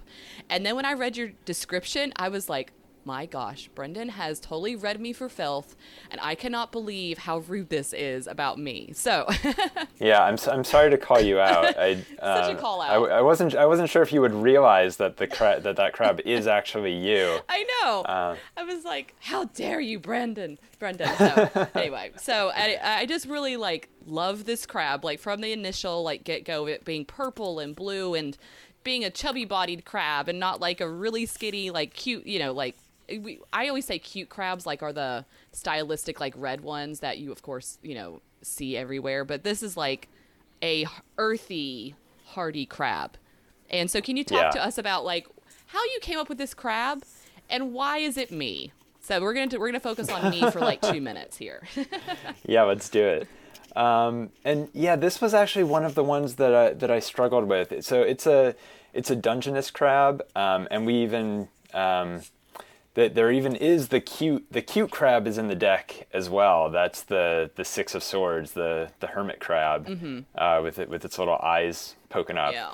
Um, but yeah, this is the this is the defensive crab with its with its claws out. Um, um, where did this crab come from? It, you know, I, I mean, it's the it's it's the it's the four of cups. It's it's that kind of I, I think closed off was the keyword that really led me to a crab. Uh-huh. Right, you've got you've got your shell that you're um, that, that you're hiding in, and and with this crab, that there's even like the two layers of closed closed offedness. Right. Um, or, or you know maybe even three. Right, you've got the claws out front, you've got the shell, Mm-hmm. and then uh, she's she's right outside the um, the the hole in the sand or, or the the little uh, cave or, or um, ne- nestling of rocks where, where a Dungeness crab might might hang out. So there's these like multiple layers of of um, you know de- defense or or protection that um, that she has in front of her. Yeah.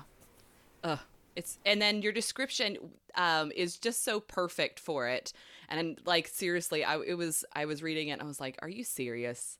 How did Brendan know? How did he know?" so I that's that's I that may be like an uncommon favorite, but that's like legit. I really loved that one. Just the the crab imagery. It's just so cool. Yeah. Do, do you often connect with the Four of Cups? not really the four of cups not necessarily like that apathy or the, but kind of that like you said that closed offedness i think especially during the pandemic when like here i've been back at work since last year we've been in the class i am a teacher part uh, part of my job is being a teacher in the classroom. Um, and so i've it's uh, difficult doing energy levels when you're dealing with being out in public but also pandemic you know? So there's that constant flow of you know like engaging and then disengaging for your own mental health. And so that's what like literally that's been me is kind of working with those energy levels seeing where i'm it, i'm engaging healthily with people seeing where i'm overexerting myself with others and so it's just that constant flow and for me my natural state is please leave me alone i just want to be in my cave and huddled here don't talk to me so Yeah, and and yet here you are hosting a podcast. I know, So I good for good for you But- getting outside that shell. I mean, especially with not having Holly here, who is very like lovingly, excitingly talking, you know, the more talkative one of us. And so this is definitely me outside of my shell, you know, being the one person to engage with you. So here we are. Well, hey, I'm I'm I'm I'm right there with you. Okay. I've gone from the phase of this project where I um, you know, hide alone in the living room and draw draw animals all night Right. to to the phase of the project where I'm, you know, promoting myself and promoting the deck and um, you know, re- really kind of getting out there. So I'm I'm right here outside Yeah. my comfort zone with you. Look at us doing this thing. Look at us. It's whatever that. Yeah, we've we've got done. this. Yeah, we did it. Hey, we're doing it in the current currently at this moment, very much doing it. Uh, talking about another shelled creature, I love Temperance. This this turtle in Temperance is not only artistically rendered beautifully, but I just really love turtles and the sense of it being the Temperance card. Can you kind of talk about why you chose this turtle and how it represents Temperance to you? Oh my god, yeah, that's such a that's such a funny one to pick. Um, Sorry, I like turtles.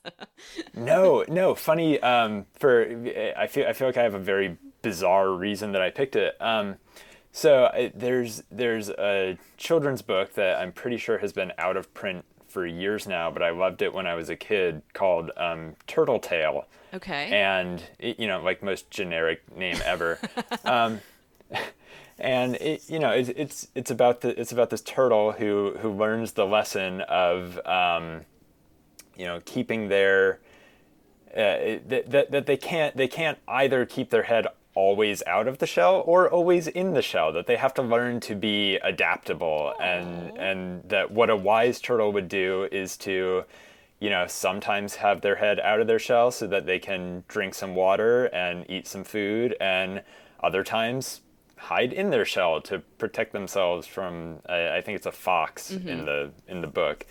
Um, so yeah that that s- something for some reason that that book is what came to mind when I when I was deciding on an animal for my temperance card. Um, and yeah that I that idea of um, you know not not be, not being one thing being um, being between between those extremes sometimes in your shell sometimes out of your shell Oh, I love that. It, kind of fits perfectly with the crab energy that we're feeling here, but Yeah. you know, kind of transitioning into like this temperance of engaging when we should be in our shell and when we should be out of our shell. So, oh, I like that. That's so cool.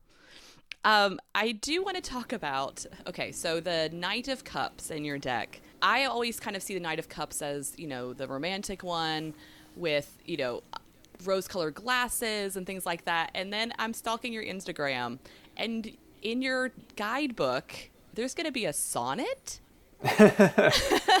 like yeah. that is brilliant. Like I mean, first of all, it, it, it affirms that I'm right, but also like I just love that. Oh, here's a here's a sonnet from for the for the Knight of Cups. So, can you tell us about this sonnet? Like, yeah, it I, it just it just felt right. So I so I finished the art for the deck maybe um, maybe six six weeks ago, maybe maybe a little more, um, and and I've been working on the guidebook since then. And you know, my my idea for the guidebook, um, as as I, as I drew the cards, I, I had been writing these kind of short fiction pieces that that went along with with each of the cards, and I hadn't been doing it for all of them, but had had been doing it for um, for for many of them, and, and I got to the guidebook and felt like this this feels right to me. This feels like what you know. I'm there have been so many guidebooks written and and so so many you know full, full books written on on what each card of the tarot means. Mm-hmm. Like I I don't feel like I have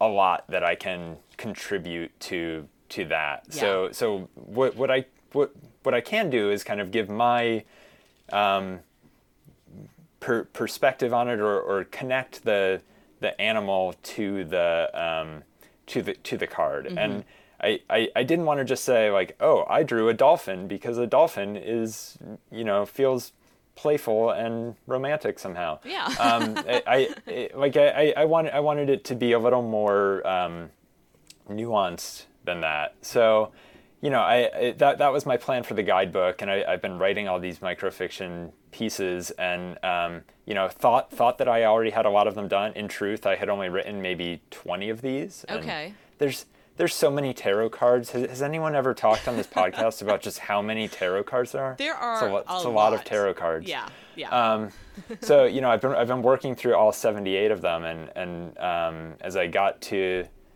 the the and wanted each of them to feel unique. Yes. Um, and you know the the Knight of Cups, it's that it's that like melodramatic, romantic, mm-hmm. and it it felt like writing a love poem was was the. It just, that just felt right yeah. for that character, and I, I almost didn't want to do it because I'm I am not a poet, mm-hmm. um, and wasn't wasn't sure I'd be do be able to do a good job, but um, you know, I, I felt like even if I did a bad job, I could say that, you know what, this poem is written by a dolphin. So exactly.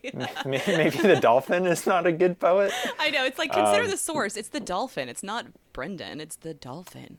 So yeah, yeah, and then and then fortunately, I'm I'm married to an English teacher, so she she was able to help me get the uh, get the rhythm oh, get the rhythm right. My my first draft was maybe maybe not quite there. Yeah. Um, but but yeah, that it was it was fun to write. Mm-hmm. Um, I didn't. I, I definitely haven't written any poetry since like high school. Mm-hmm. So it was a delightful surprise to see because you know, like you said, it's difficult beca- to write a guidebook because you want to engage the person with the artwork and the specific things that you've chosen for that artwork with the tarot but at the same time you you feel, kind of feel repetitive because there's only so many words in the you know the English language to you know say romantic you know you know there's or different concepts. So I was just delightfully surprised to see that there was a, there's a sonnet included. I was like yes this is the yeah. level of nerdity I want in my guidebooks.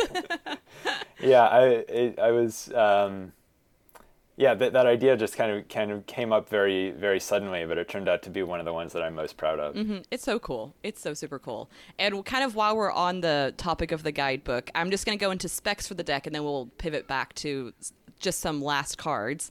Um, so yeah, sure. the deck is, of course, like you said, 78 cards. A standard tarot deck size. It's going to be 330 GSM for their card stock. There's going to be a smooth matte finish with painted edges, and of course, it's your hand drawn digital artwork and hand lettered numbers and tiles, which I love. The the way that you've been able to just do that in the like just for like the I don't how the numbered mon- monitoring, like how you've displayed like wands around certain things or cups around, like the brilliance in those small little details is like so seen and felt within like me and Holly sp- specifically that we've talked about it, but it's so so cool the small touches that you've put in there referring back to the tarot, like the five of cups being toppled over like the five of cups in the RWS version. Yeah, yeah, and I wasn't sure how you know how much people are going to to pick up on on those kinds of references, but um, you know, de- definitely wanted each um, each each layout of the of the um, object depicted on the card to, to kind of tie into the um, the the meaning of of that card. Um, and you know you know it's interesting. I, I actually hadn't even um, in in my first draft of the the minor arcana cards. I actually got through two or three of them without drawing the object on on the card at all. Mm-hmm. Um, I'm a I, I'm a designer by trade, right. so um, you know was was kind of thinking about the the card as a as a design problem mm-hmm. and you know do do did I really want to to draw That's okay. Don't worry. It's fine. did, did I really want to draw, you know, five cups on on the five of cups, right. right? Like if it's if it's got the number 5 on there and and and maybe like a symbol or an icon of a cup is is that is that enough? Mm-hmm. Um and and I did like two or three of them and they just felt like they were missing something. Mm-hmm. Um so yeah, I, I wound up um, going back into those, and then and then from then on, um, adding adding the actual object back into the um, back into the the cards there. Yeah. Um, but but yeah, those um, those design details were were definitely something I, I was conscious of, and also just having fun with. Like, mm-hmm. Um, you know, I, I definitely could have just found a font that looked good oh, and yeah. and you know typed in all the all the titles for every card, but I enjoyed hand lettering them all. Um, it like it was it was kind of fun. I'm I'm a bit of a typography nerd, yep. so it gave me a chance to, you know, play around with, um, you know, a, a, a, swashy little lettering style. Um, so yeah, it, and for for the first six months of this project, I, I still was not even thinking that I would ever print or publish this thing. Mm-hmm. It's really only that I, as I've been sharing it and gotten such a great response, it, it felt felt like I should, felt like I should put it out there. Yeah. Um, but so you know, I was really just doing it, doing it for me and obsessing over some of the small details because I because I was having fun obsessing over them. Yeah. Well, as a fellow typography nerd, I like the hand lettering is just like chef's kiss perfect. So I, I, I enjoy the details, especially like the fact that I'm just specifically looking at like the six of cups right now. The the details of the cups, the wands, all of those. It doesn't take away from the art itself. I think artists try too hard to refer back to the RWS like, oh, here's like giant cups for you to see when that's not necessary. And you've been able to balance the artwork of the natural world with those little bitty, you know, clues to the RWS you know itself. So I think it's it's just beautiful and perfect, and I can't geek out of it, you know, over it much more because it's just. Oh, amazing. thank you so much.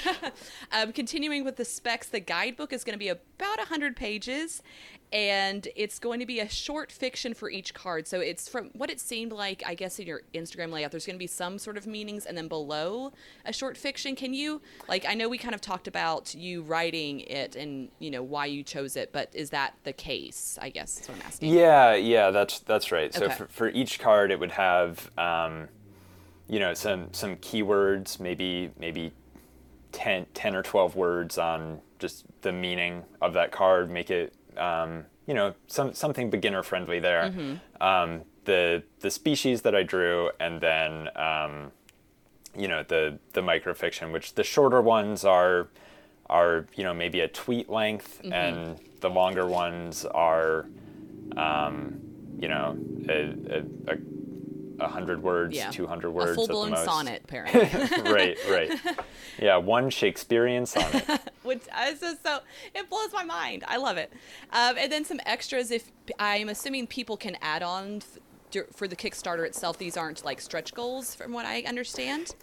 Yeah, I, I wanted to keep it super basic. Cool. Just um, you know, I'm still I'm still focused on getting the guidebook done Mm-hmm. and designing the box art and and all of that, and didn't want to distract myself with too many Totally, extras. Um, totally. But I I am doing sticker packs as well as a reading cloth that are available as extras. And it says, I know at one point it says there are tarot pet portraits. I know there were at least five at one point. I don't know if they've all been taken as of now, but that blew my goddamn mind. Like, oh my gosh, there's a tarot, there's a tarot pet portrait. So I, that's so cool. Yeah, yeah, yeah. So um, I, I, I had a friend who, um, it- like ha- halfway through drawing the deck, she was like, "Wow, that's so cool! Can you can you draw my cat as a tarot card?" Oh my gosh. um, so so I did, and it's it's there in my Instagram. You can you Uh-huh. can go find it. Um, but I, I drew her her Bengal kitten as as the devil. Okay. Um,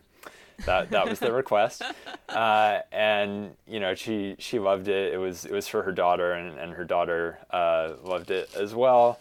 Um, I, I de- and you know kind of joked at the time uh, that oh oh hey maybe I could start a tarot card pet portrait. you have no idea what you've done, Brendan.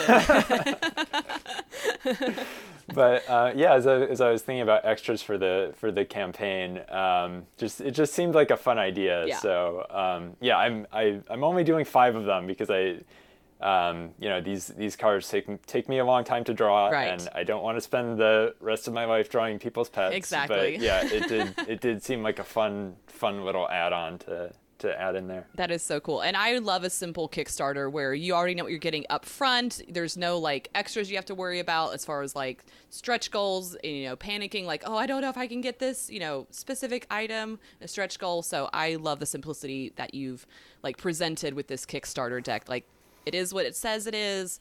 We've already, you know, you've already met your goal and that is so super exciting. I just love everything about it. So um Yeah. yeah. Oh yeah, go ahead. Oh no, sorry. I was I was just going to ask like the Kickstarter process, like what was that like for you? What did you were you trying to decide between like doing a pre-order or Kickstarter? What kind of made you decide what to go with Kickstarter? really just that I had seen other decks on Kickstarter um, getting getting a lot of buzz around their launch. Um, and I, I think for me that that was the real reason to use Kickstarter instead of just you know self funding this thing and putting it out on Etsy or whatever is that Kickstarter campaigns build build some buzz around the deck. Right. Um, there's kind of a a concrete launch that everyone's getting ready for and um, you know uh, that, that I was able to do some some marketing around and and was fortunately able to get some some prototypes into the the hands of um, some, some lovely people like you you and Holly and Yeah. and um, a, a handful of other people who've been sharing their own content with with the deck and um, you know I, I think building up that that that buzz around it that then when it did go live on on Kickstarter there were so many people who backed it just immediately I, I was really blown away Yeah. Um, I think if if I had done a, a softer a softer launch on a, another platform, it probably wouldn't have gotten the same um, the same response. Yeah. So Totally. Oh, that makes Yeah. to- tons of sense. Yeah, I, and it's fr- from an art from a like artistic and it fits your life more. It seems like with Kickstarter than rather than just like um, perpetually having like a shop open with like Etsy or something. So right, least right, now. Yeah, and and that's my long term plan. Um, is that that I you know I, I will open up an Etsy shop for Mm-hmm. you know after after all the Kickstarter decks go out, but um, this seemed like a, a more effective way to to get it out there from the get go. Yeah, totally. Um, so just kind of going to talk about the last of my favorites. Sorry, it's all about my favorites and at this moment. so you already kind of talked about the Six of Cups and those octopus. I think they're the most cutest little little octopus, and it just warms my heart that an octopus is kind of featured because sometimes they're the dark looming sort of cards of the moon and other things like that but this makes them so playful with the six of cups and you already talked a little bit about it is there anything else you kind of want to say about the six of cups that kind of comes to mind that you haven't said yet Yeah, I mean that that card was literally the last one that I drew. Okay. Um, and I, I had wanted to get an octopus into the deck somehow, Mm-hmm. um, and and hadn't found found the right fit for it. Um, you know, it it being an octopus, you, you it, was like, oh, it's got to be one of the eights, Right. but it, but it, but it didn't make it didn't make sense as any of the eights. Um, it, it almost got it got into the um, the the court of cups, but um, you know, again, just just didn't didn't quite make it. Um, and yeah, so but but I'm I'm really glad that that I drew it last actually because I, I I feel like my my artistic skill improved over the year that that I was working on it, and um, you know, I'm not sure I could have pulled off these like glistening semi-transparent baby octopi Yeah, um, totally. if if I had done it earlier in the project. Um, but yeah, it it it just um, and and I I learned a lot about them as as I was drawing it. Like I I had no idea, but um, you know, a, a, a mother octopus will will give birth to literally thousands of baby octopi, and and like you know maybe ten of them survive if even. Um, Wow. and and you know and they only live a few years before they're um, but, but before you know they're back in that position Right. of being the mother octopus sacrificing themselves to give that tiny little chance of survival to um, to to all these all these little babies um, so there's there's definitely like a, a little bit of wistfulness in that in that story but um, yeah, and um, I, I'm not sure if that's captured in, in the card because may, maybe they just look cute. No. Um, but that's definitely what I see when I when I look at it. Well, and I think like especially when you engage with a deck with the guidebook, it's these little touches and things that make a difference if that makes any sense. Like you know with me you know when you first kind of see this card you think of look like baby octopus kind of playing and then when you dive into you know the guidebook and see what sort of octopus it is and then you know for me i would be like oh what, what kind of octopus is this? Let me look it up on you know wikipedia or whatever and sort of get engaging with that. You, you, your thoughtfulness in um putting that meaning into the card. It may not be like initially obvious via the artwork but it's there and it's for those people who want to engage with it further and see that depth it's there for them to explore on their own. And i think that's super cool. I, I just like that one. And then to also kind of pivoting to another card we've already mentioned is the high priestess. I have no idea what kind of spider this is or anything but just the white glowingness of her is absolutely it was just like the hierophant for me. It was very striking and very much um like it takes you back and it's sort of like reframes your thought process when it comes to the high priestess. And most of the time we think of the high priestess as sort of like that a quiet sort of archetype you know stillness introspective.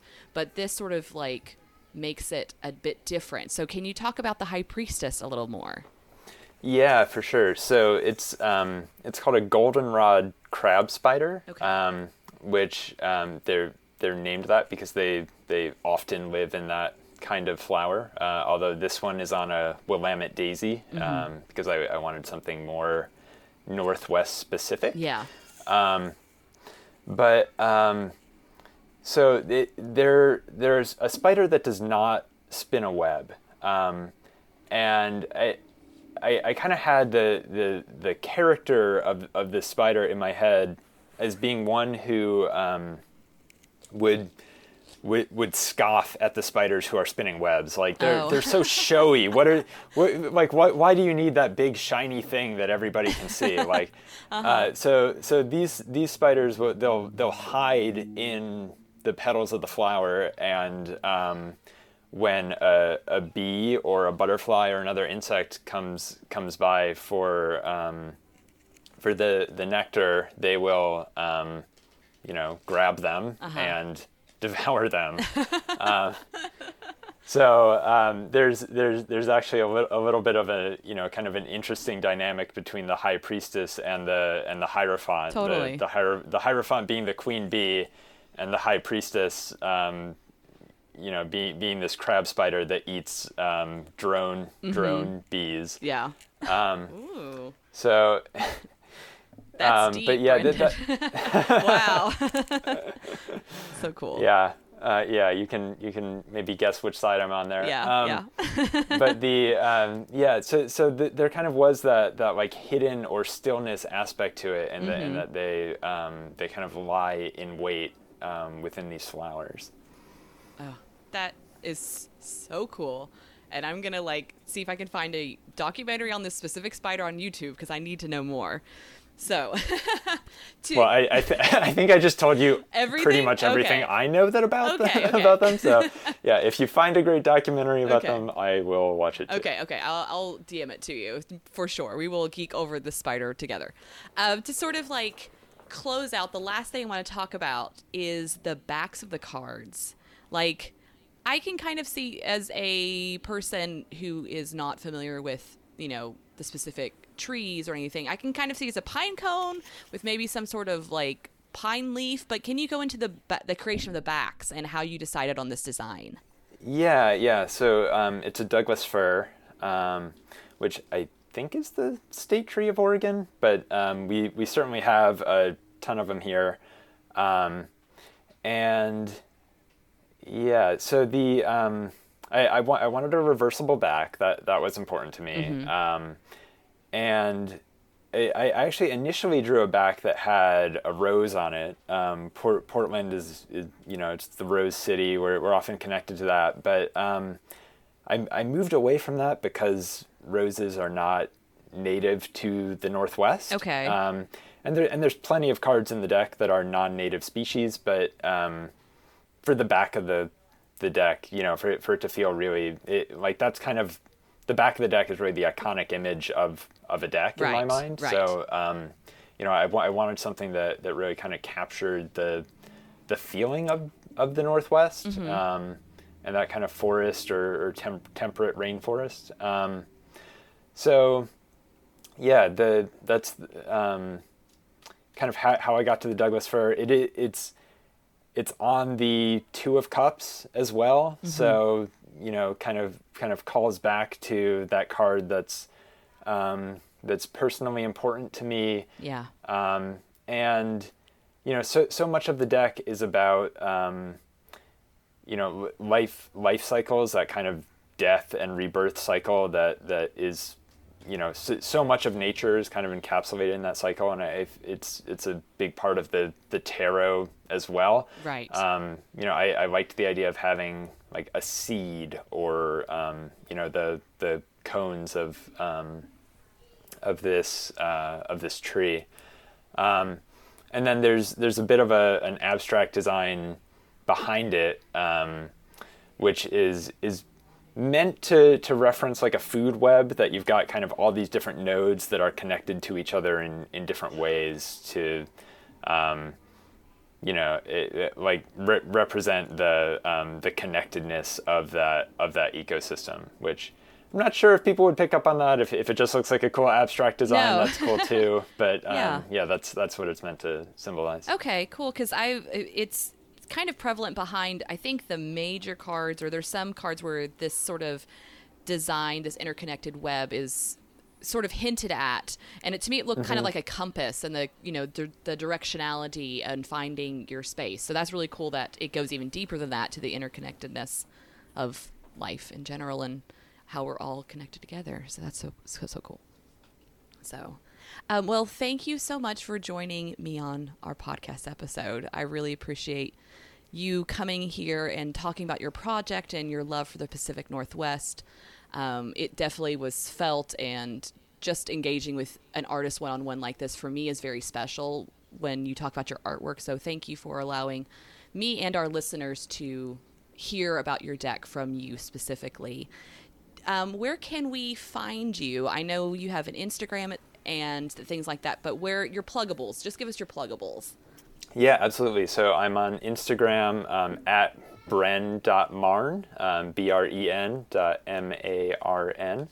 Um, and the uh, the deck is live on Kickstarter uh, through July. Oh, geez, I'm going to get the date wrong, but That's through okay. early July. Okay. You've got you've got plenty of time to back.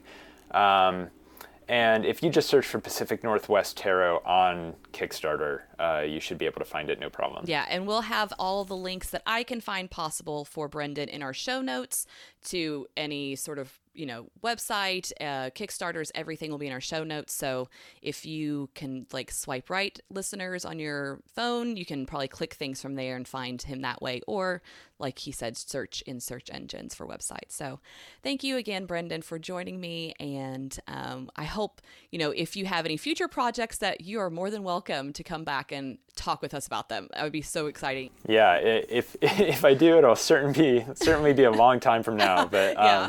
thank you, thank you so much for having me. I, I had a I had a ton of fun.